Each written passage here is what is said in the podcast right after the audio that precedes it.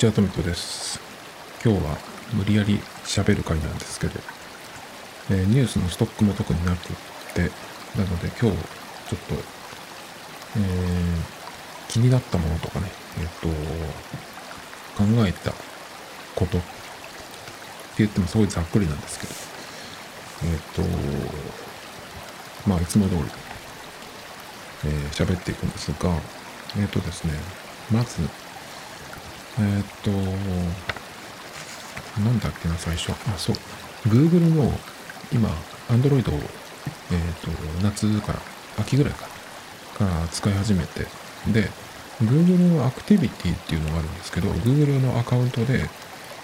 えっと、検索履歴とか、あとはそのアプリの履歴とかなんとかいろいろあるんですけど、それ系をね、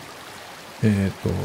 いろいろこう、コントロールしてるアクティビティっていうところが、マイアクティビティっていうふうに、え、検索すると出てくるんですけど、Google に、え、ログインした状態で、マイアクティビティって検索すると、多分一発で上に出てくると思うんですけど、でそこに行ってもらうと、まあ自分のそのアクティビティっていうか、いろんなそのログみたいなやつが、えー、どういう状態になってるかっていうのが出てくるんですけど、そこで、えー、っと、検索履歴とか、あとは YouTube の履歴とかですね。あとはロケーション履歴って言って、えー、GPS でその自分が行った場所とかが履歴に残ってる場合があるんですけど、えっ、ー、と、気になる場合はそこで全部消して、えー、もうログを残さないっていう風にする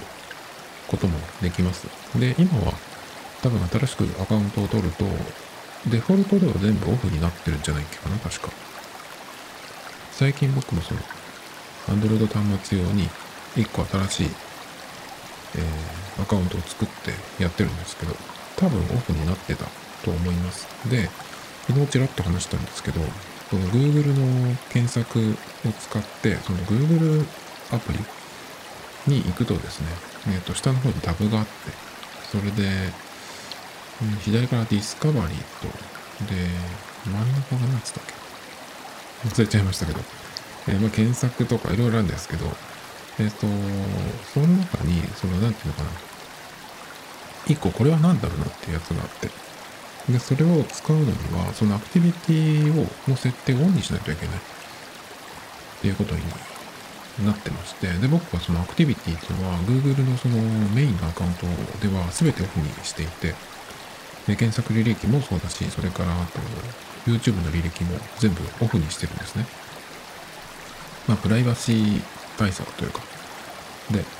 なんだけど、その Google のアプリを使った時に、まあ、アクティビティをオンにしないとダメだっていう設定にしないといけないっていうかね、そこが、えー、意味がないというか使えないっていうところが1個あったので、ちょっと気になってたんですよ。だけどね、まあ、アクティビティオンにするっていうのはちょっとなと思ってたんですが、まあ、えー、メインじゃない、もう一個のアブ、サブアカで、で、そっちはそのメールとかも使ってないんで、別にその、自分の、なんていうのかな、その、本名で何かやり取りしてるものと繋がるってわけじゃないので、ちょっとこれってもしオフにしたらどうなのかなっていうことで、一回全部オンにして、ちょっと1週間なり1ヶ月なりやってみようと思って、えー、今日初めてオンにしたんですよ。そうすると、まあ、Google のその検索履歴も、えー、オンになるし、それから何のアプリを使ったとかっていうのも多分、ログが残るんじゃないかな。それから、えっと、もう一個、そのロケーション履歴っていうやつもオンにしてみました。そうすると、えー、Google マップを開いて、それから、まあ、Google のアカウントのとこからも行けると思うんですけど、タイムラインっていうところがあるんですけど、そこに行くと、えー、今日、まあ、1日ごとにですね、自分がどこにいたか、どういう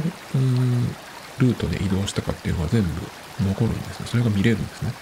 で、それがオンになってると、よくその Google が初めて使った人が、えー、急にね、その携帯に、えー、あなたここのお店に行きましたけどどうですかっていう、どうで、どうだったどうでしたかみたいなね、そのレビューを書かないかみたいな Google から来るっていうので、で、それを知らない人からすると、なんでその店に行ったのが分かった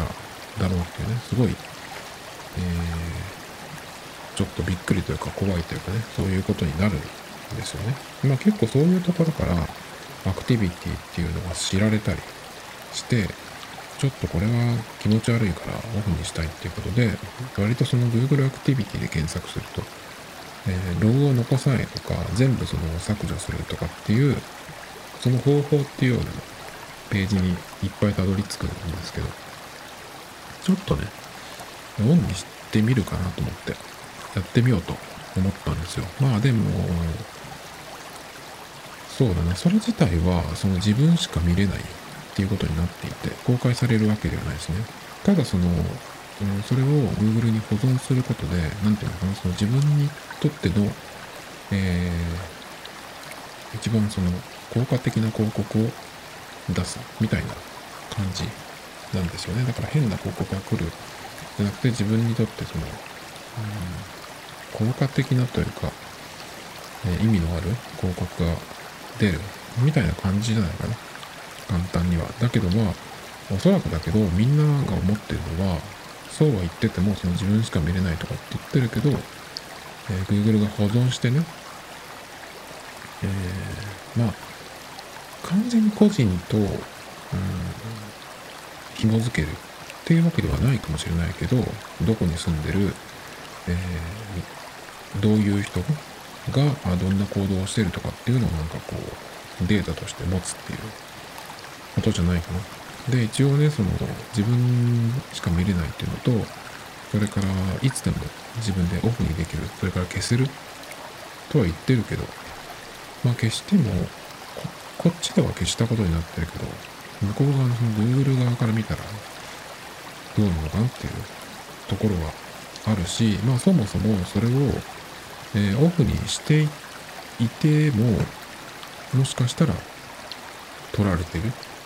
かもしれないし、もうわかんないですけどね。Google って本当に基本無料のサービスじゃないですか。だから無料なわけがないんで、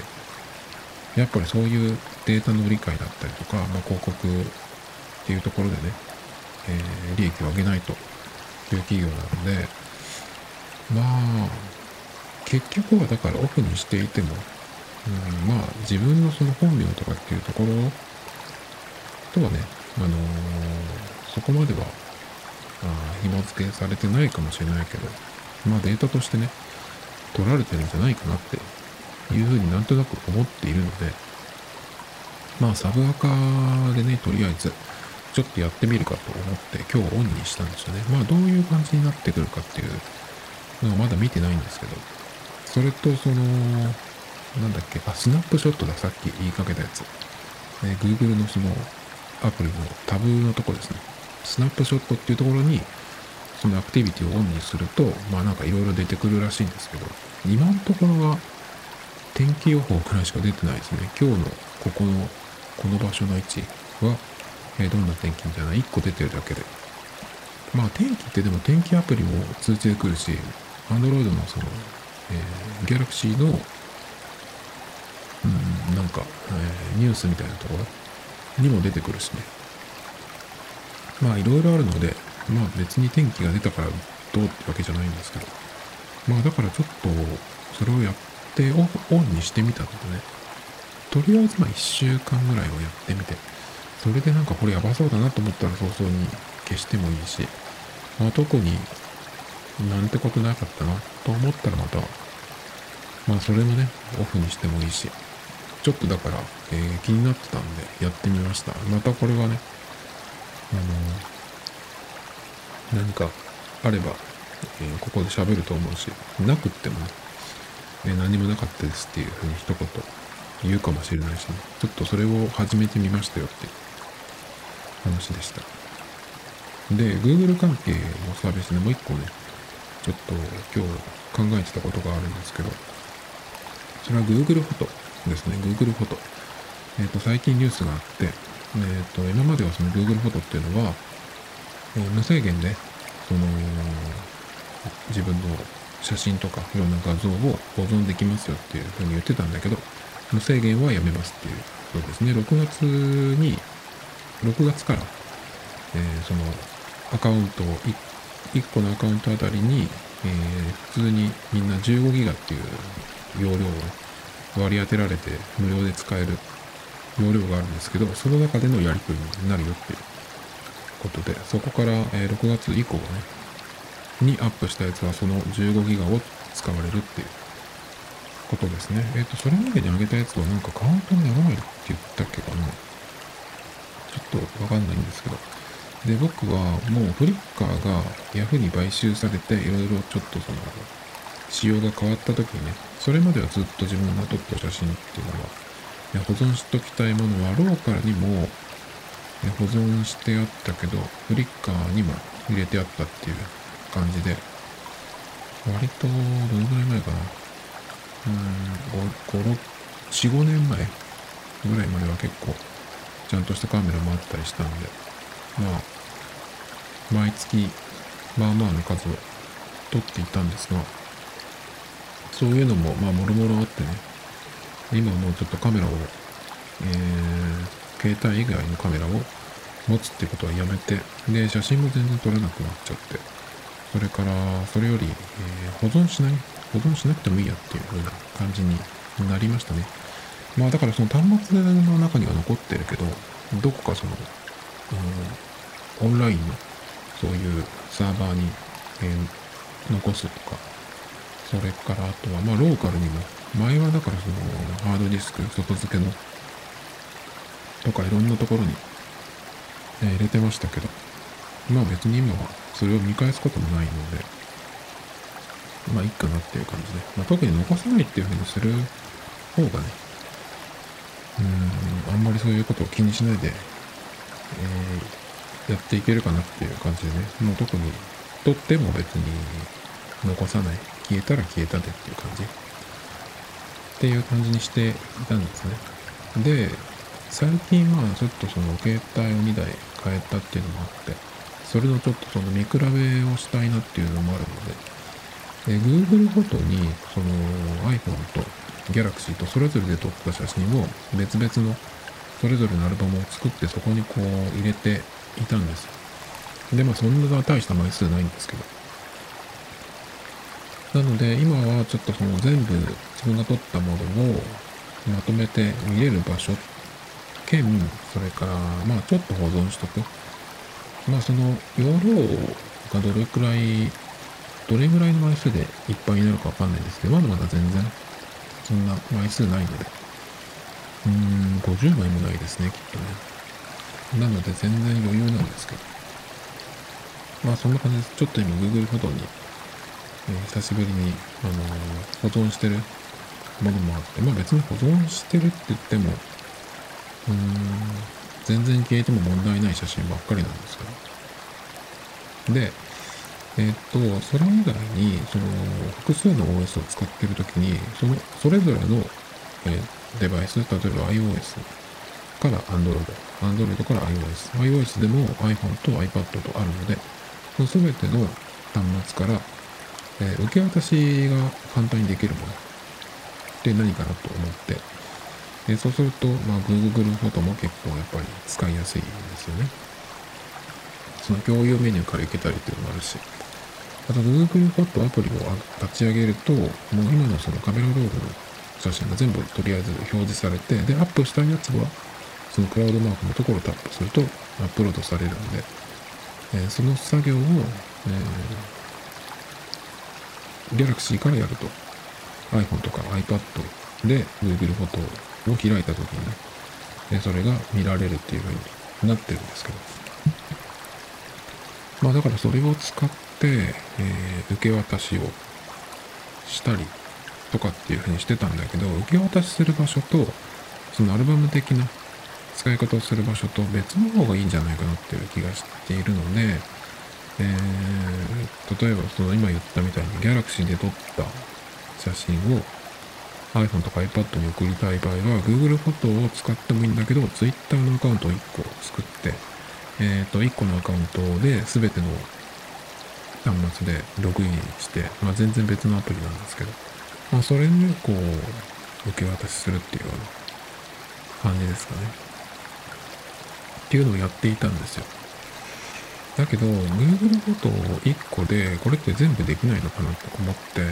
で、考えたのが、えー、Google フォトに、まあ、とりあえず全部上げていって、で、撮った写真、あ撮ったその、カメラ、端末ごとに、その自動で振り分けるスマートアルバムみたいなのはないのかなと思ったんですけど、でそれができれば、その、ボンボン、こう、例えば iPhone からとか、Galaxy からとかってどんどん Google フォトに上げていっても、え自動的に、その、撮ったカメラごとにアルバムにその振り分けられるっていう風になったらいいなと思ったんですけど、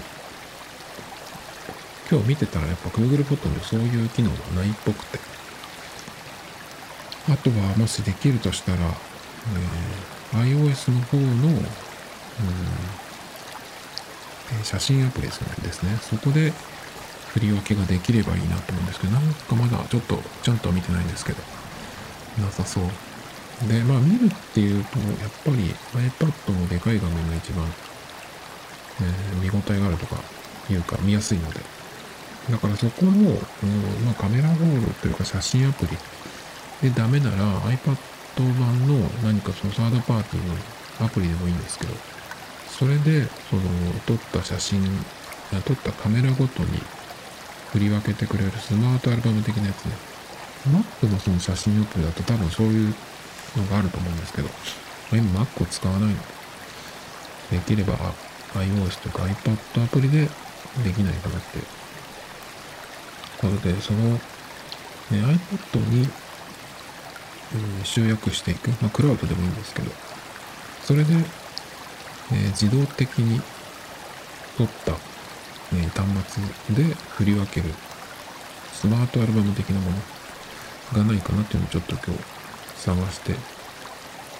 いたところですね。ちょっとまだこれっていうのがないんですけど、それがあれば、まあ、えっ、ー、と、クラウドの、なんか Google フォトみたいなクラウドに置かなくても、とりあえず iPad の容量があるうちはね、そこでこう振り分けていって、まあ最近のものっていうのをちょっとこう見返したりとかですね、えー、ちょっとしたら、うん、古いものから消していくっていう。感じにしようかなということで、久々にちょっとその写真の、うん、管理というか、それを何年ぶりかで考えましたね。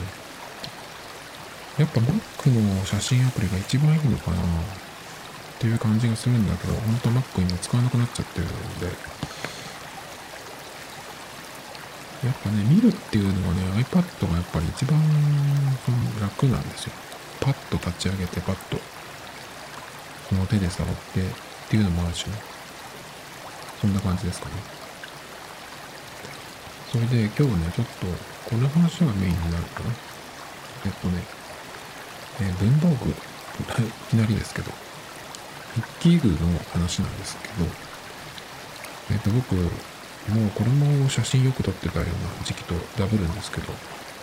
5年前とか、そのぐらいがピークだったんですが、えー、なんていうのかな。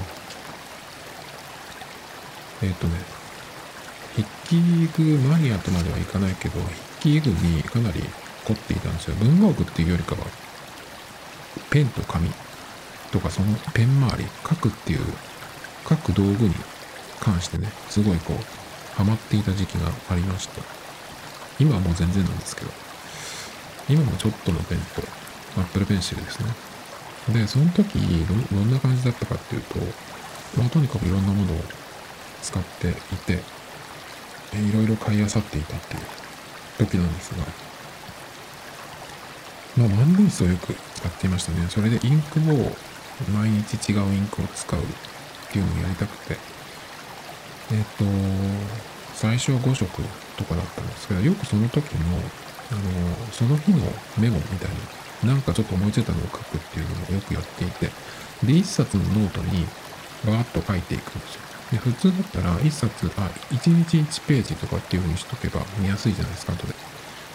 だけど、それよりも、その日に、日にちが変わったら色を変えるっていう風にすれば、そのページはあの分けなくてもずっと書いていけるじゃんっていうことをでなんか思いついてで日にちが変わったら色を変えるっていう風にしていくとパッと見た時にこっからここまではえこの日に書いたやつ。でこの色になったから次の日っていうねなってで最初は5色、うん、使って5本の万年筆で書いてたんですよ。だけどえ 5, 5色までいくと、えー、やっぱ7色っていう風になりましてだけどそれだとなんかそのスニーカーのローテーションの話でもこの話したんですけど、えー、7色だと毎日書くとあのこの日はこの色っていうその曜日で色が決まるみたいなね風になるんですよ。どうしても7色だとね。ちょっとそれが嫌だなと思ってそれはちょっと嫌だからずらしたいなっていうことでだったら5色でよかったじゃんって感じなんですけどそうすると次に霧のいい数字っていうとまあ10色っていうぐらいになっても10色ぐらい使ってたかな最大で。結構万年筆でもその普通に文字を書くのにいい色って結構いろいろあって基本的にはまあブルーブラックっていうのが、ま、万年筆で一番そので。デフォルトっていうのかな？その基本の色なんですけど。でブルーブラックでもちょっと青みが強いやつとか、黒っぽいやつとか、もちろん黒っていう色もあるし、でも黒だとちょっとな、あの、普通のボールペン使った時と変わんないから、あんまり黒は使わなかったんですけど、そうすると青系でちょっと変化ついてくると、えー、青緑、ターコイズみたいな。色になったりとか、そうすると今度緑に行くんですよね。緑でも、えっと、濃い緑とか、そうですね、ちょっとちょっと薄い緑になると、マーカーっぽくなるので、また違うんですけど。で、今度、ピ赤系に行くんですね。赤だとちょっと本当に赤ペンって感じになっちゃうので、ピンクとかね。っていう感じで、まあいろいろこう、いくつか色がどんどんどんどん増えていくんですね。っていう感じで結構、えー、まあ1週間というか、毎日日替わりで違う色の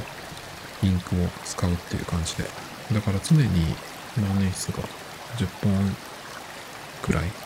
あって、そのそれぞれに違う色のインクが入っているっていう感じでね。まあ、凝り性ですね。やってましたね。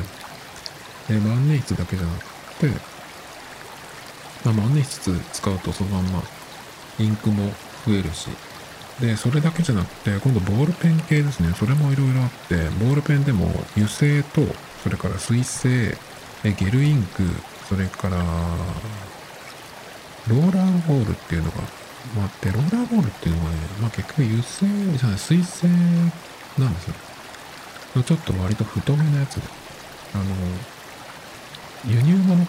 海外のメーカーのものだと結構ローラーボールっていうのが出てくるんですけど、油性のボールペンとは別にローラーボールっていうのもあったりとかして、ラミーとかだとよくあるんですけど、同じ形で、え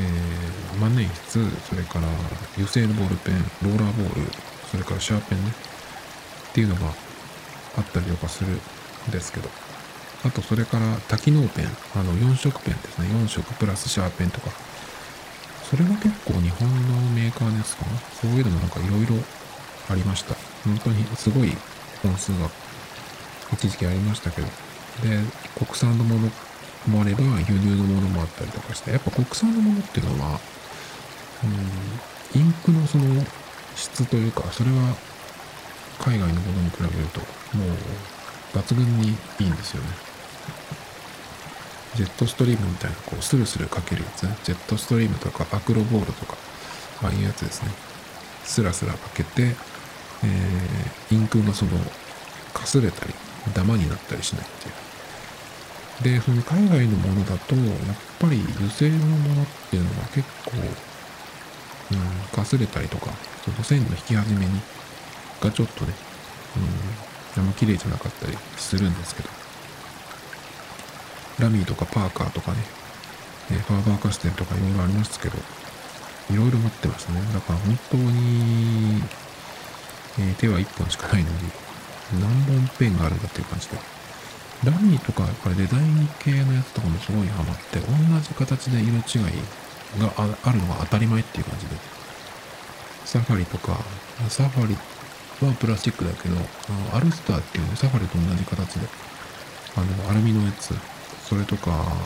ラミーだと、ノトとかピコとかね、ピコっていうのは小さいんだけど、ノックすると伸びて長くなるっていう不思議なやつなんですけど、それとか、いろいろね、それ系、スタディオとかもいろいろありましたけど、本当にいろいろありましたね。えっ、と、そんな感じで、いろいろやってまして。で、まあ今はもう結構、うん、全然普通になったので、まあ処分したものもあれば。ですかね、万年筆はもう全然使わなくなりましたね。万年筆は、その、書いた後のインクを見ると、そのか、あの、書いた、書いたものですね。を後で見ると、やっぱその万年筆のインクで書いたっていうものでしか、出ないその色の感じとかがやっぱり抜群にちょっと美しいというかっていうのがあるのでやっぱそういうのをどっかで見るとあ万年筆いいなと思うんだけどやっぱりねうん。実用的じゃないっていうのがまず一つ。基本的に万年筆のインクっていうのは日本のものだと結構顔料インクって言ってその水に濡れても虹がね消えにくいとかあとは乾きがいいとかね。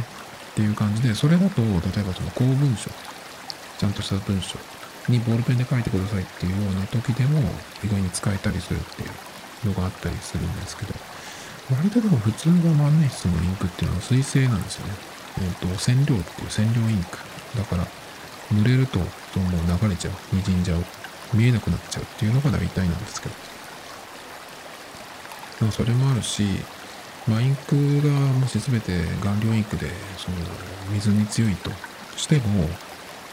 まずそのボールペンと違って、うん、メンテが大変なんですよね。インクがその、なくなってきたら自分で入れなきゃいけない。で、それはね、何をどうやっても僕の場合、多分下手だったんだろうと思うんだけど、その気をつけてやっても絶対にインクを入れると手についちゃうんですよね。もう朝からインクが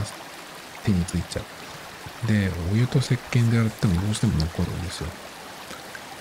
だからそういうのがちょっとね、嫌だなと。まあたまに瓶、インクの瓶を倒してね、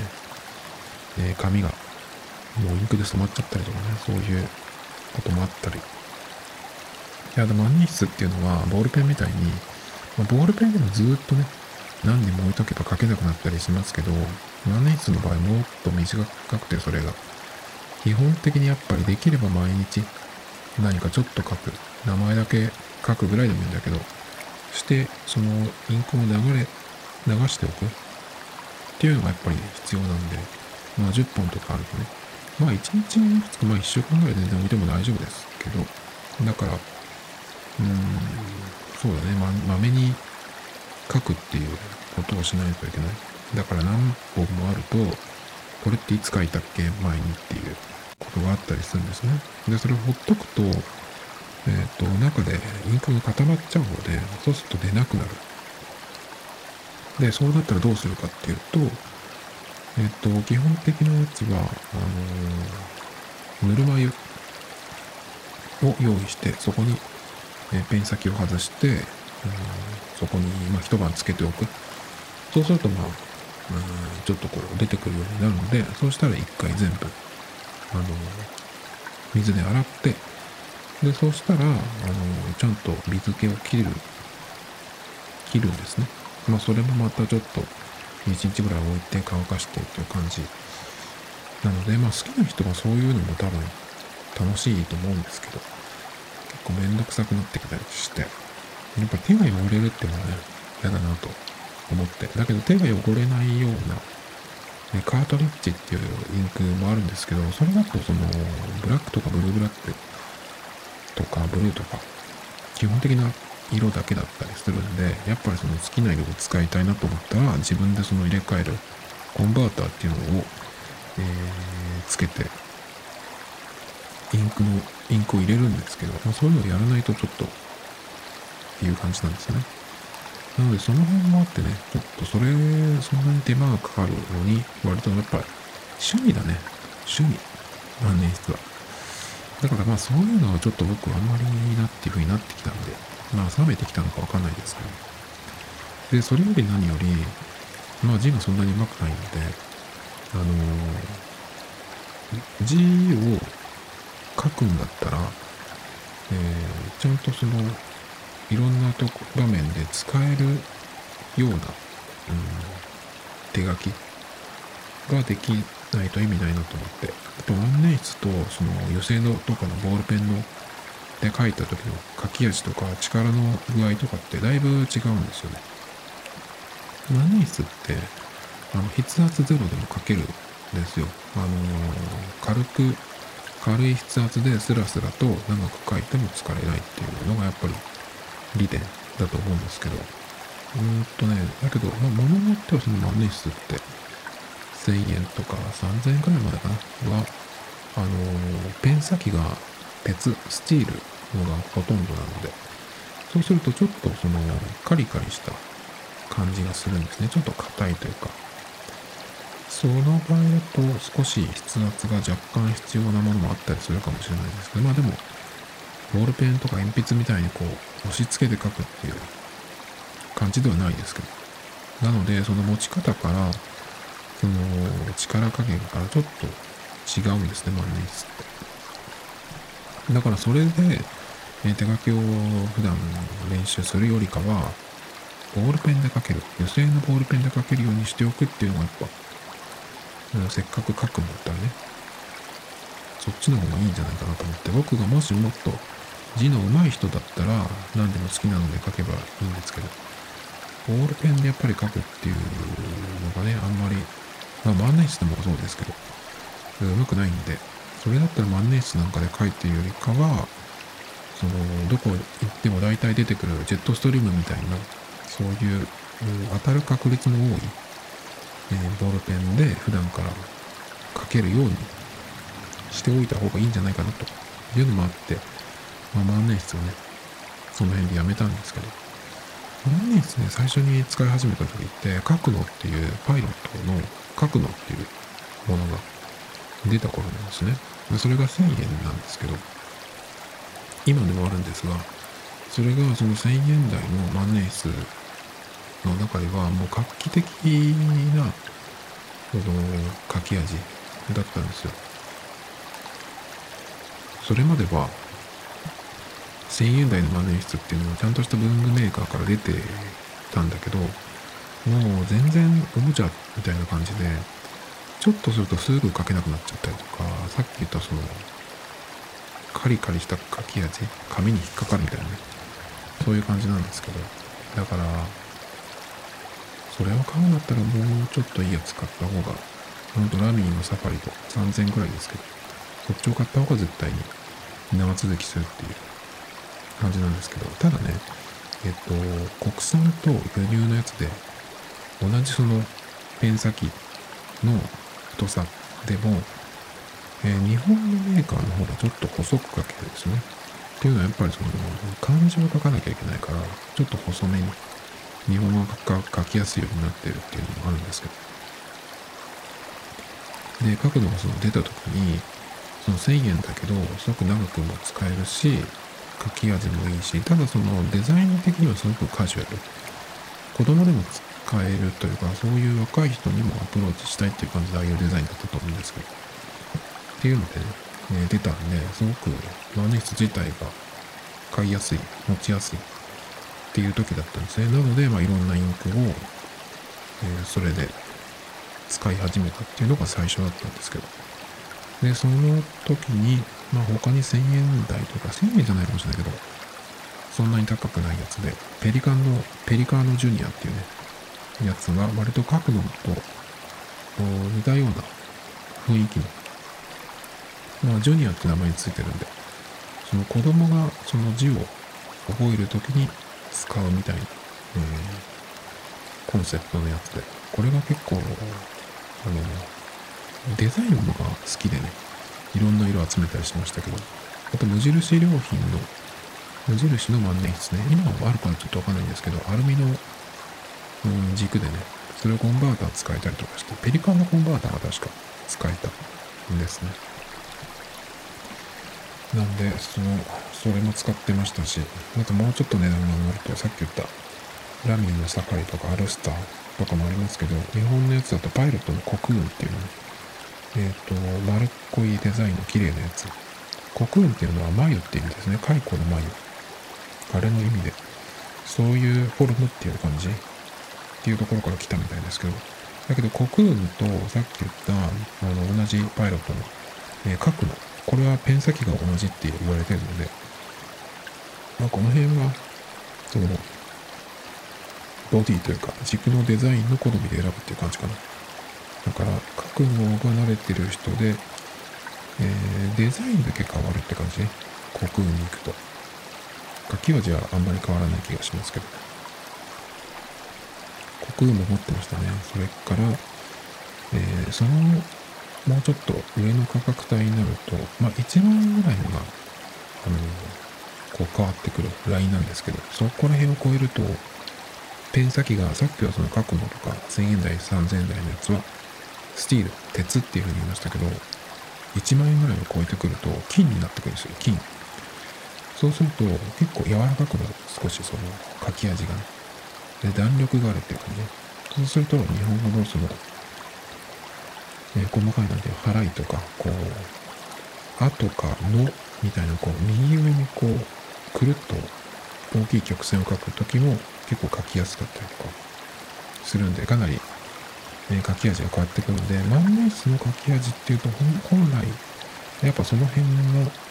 を体験してもらうと、本当の万年筆の、えー、感じはこんな感じっていうのがね、分かってくると思うんですけど、まあその辺も結構やりましたね。えっと、プラチナの、プラチナっていうメーカーのセンチュリーとかね、あとは、えー、なんだっけな。一番僕が好きだったのは、これパイロットだっけどな、パイロットのエラボーっていうやつがあって、並木ファルコンっていう昔のなんか YouTube ですごくバズった動画があるんですけど、あれの、えー、あれが改良された現代版のやつですね。すごくその、えペン先の種類が多くて、えー、しかも柔らかい、より柔らかい S っていうのがついてる SF とか SEF とかね、ってやつが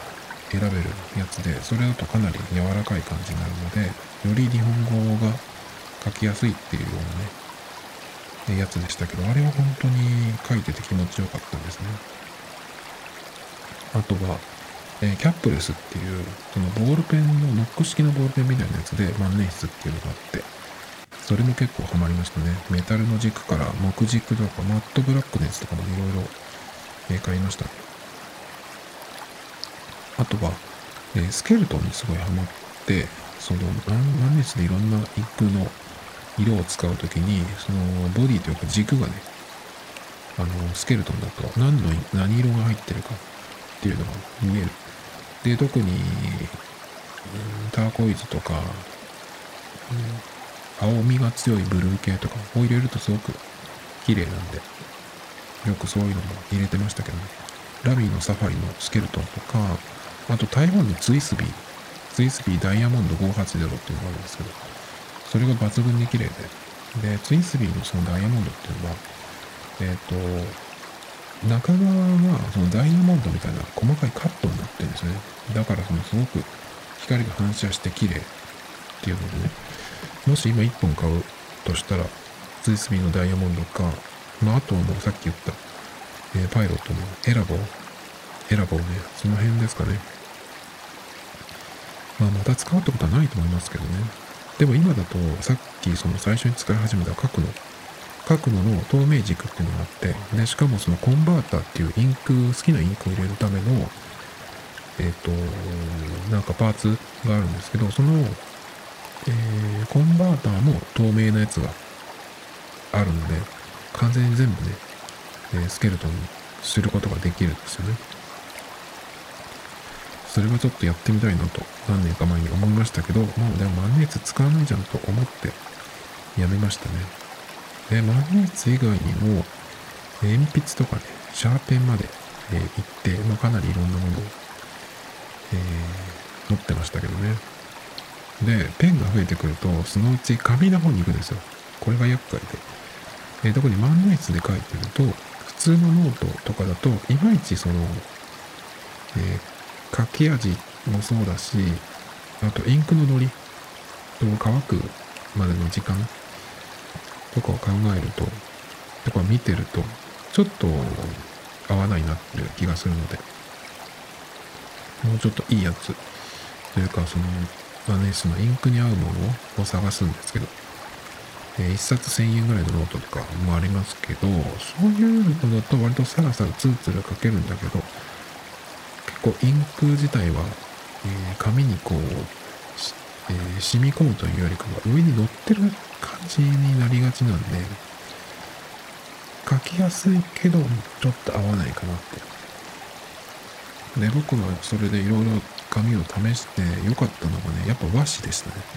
和紙だと便箋になっちゃうんで、普通にノートとかはあまりないんですよね。和紙のノートっていうのもあることあるんだけど、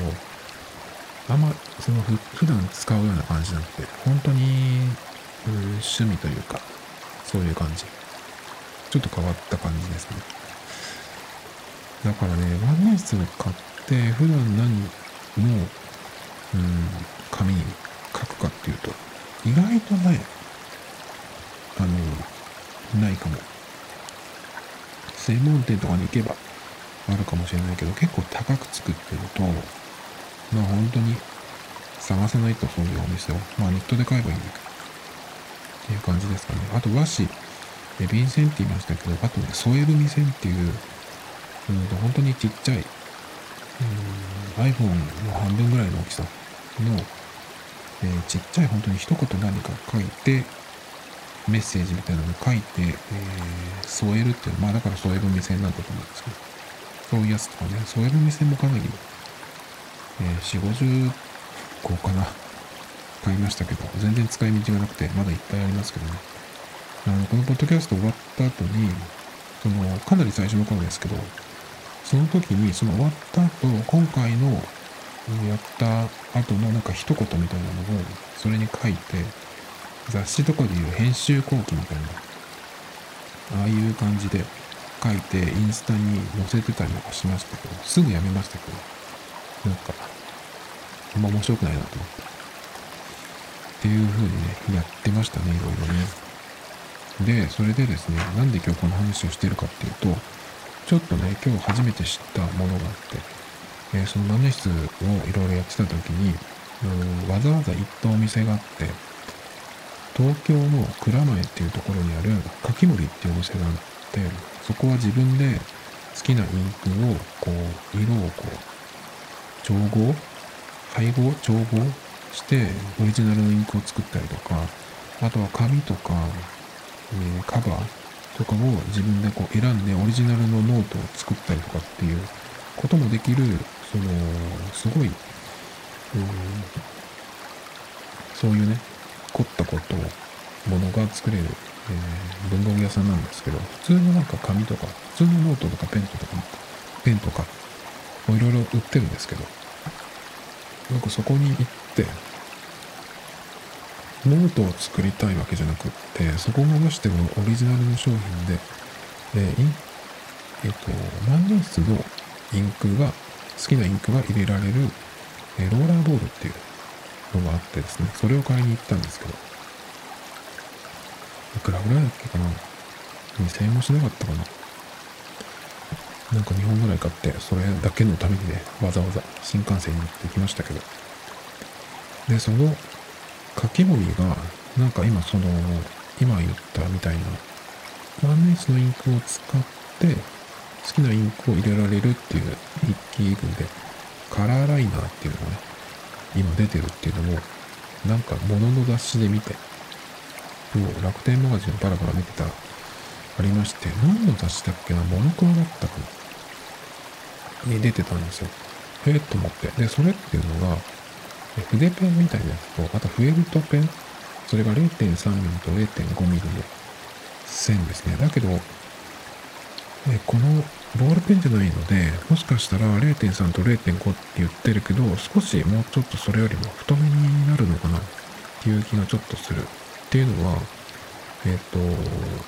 ボールペンでも油性のボールペンと水性とかゲルインクの場合だと、えー、ゲルとか水性の方がちょっと太めになるんですよ。同じ、その、えー、例えば 0.5mm のペンでも油性のペンとそれからゲルとか水性のペンと比べると、えー、水性とかゲルインクの方が同じ例えば 0.5mm でも太く見えるんですね。だから本当に細く書きたい人は0.3で買っても多分もしかしたらその何、えー、油性の 0.5mm と同等ぐらいの太さになったりするのかなっていうのが僕の予想ですけど。で、それっていうのはそのフェルトのペンなので、フェルトか。それをそのインクの瓶にドボンとつけると、そのどんどんこう吸い上がっていって、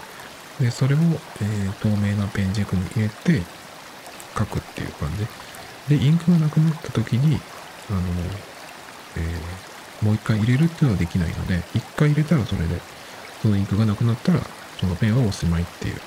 そういうものなんですけど、前にその僕が買った時はローラーボールはあって、ローラーボールは、あの、コンバーターでインクを入れれば、いつでもね、あの、何回でも使える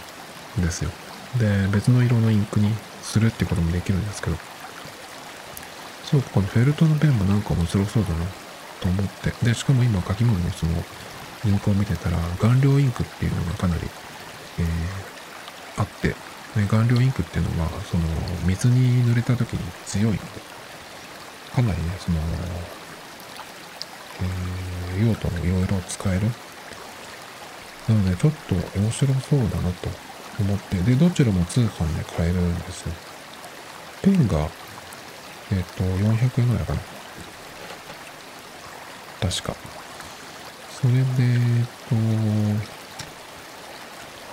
インクが1個1600円とかぐらいじゃなかったかな。だからかなりお手頃なんで、えペンとインクといくつか何種類かで買うっていうのも面白そうかなと思ったんですが、まあさっきも言ったように、まあボールペンで書くっていう風にした方がね、そんなに人前で字を書くってこともないですけど、まあ普段書いてればそこそこそこそれなりに練習になるっていうかね、まあネイツで書くってこともほぼないと思うんで、今後ね。で、フェルトのペンでしょ。もっとないですよね。だから本当趣味のもんだなと思ってやめたんですけど。まあ、そんな感じでね、えっ、と、ちょっと今日はその、えっ、と、書き盛りの新しいインクと、それから、なんて言ったっけな。そのフェルトに浸してやるペン、カラーライナーね。これがちょっと気になったっていう話で、えー、そういえば前に筆記具にね、えー、ものすごいハマってた時期があったなっていうのを思い出したので、ちょっとこんな話をしてみました。Tomito Times Podcast This program was broadcasted you, Anchor FM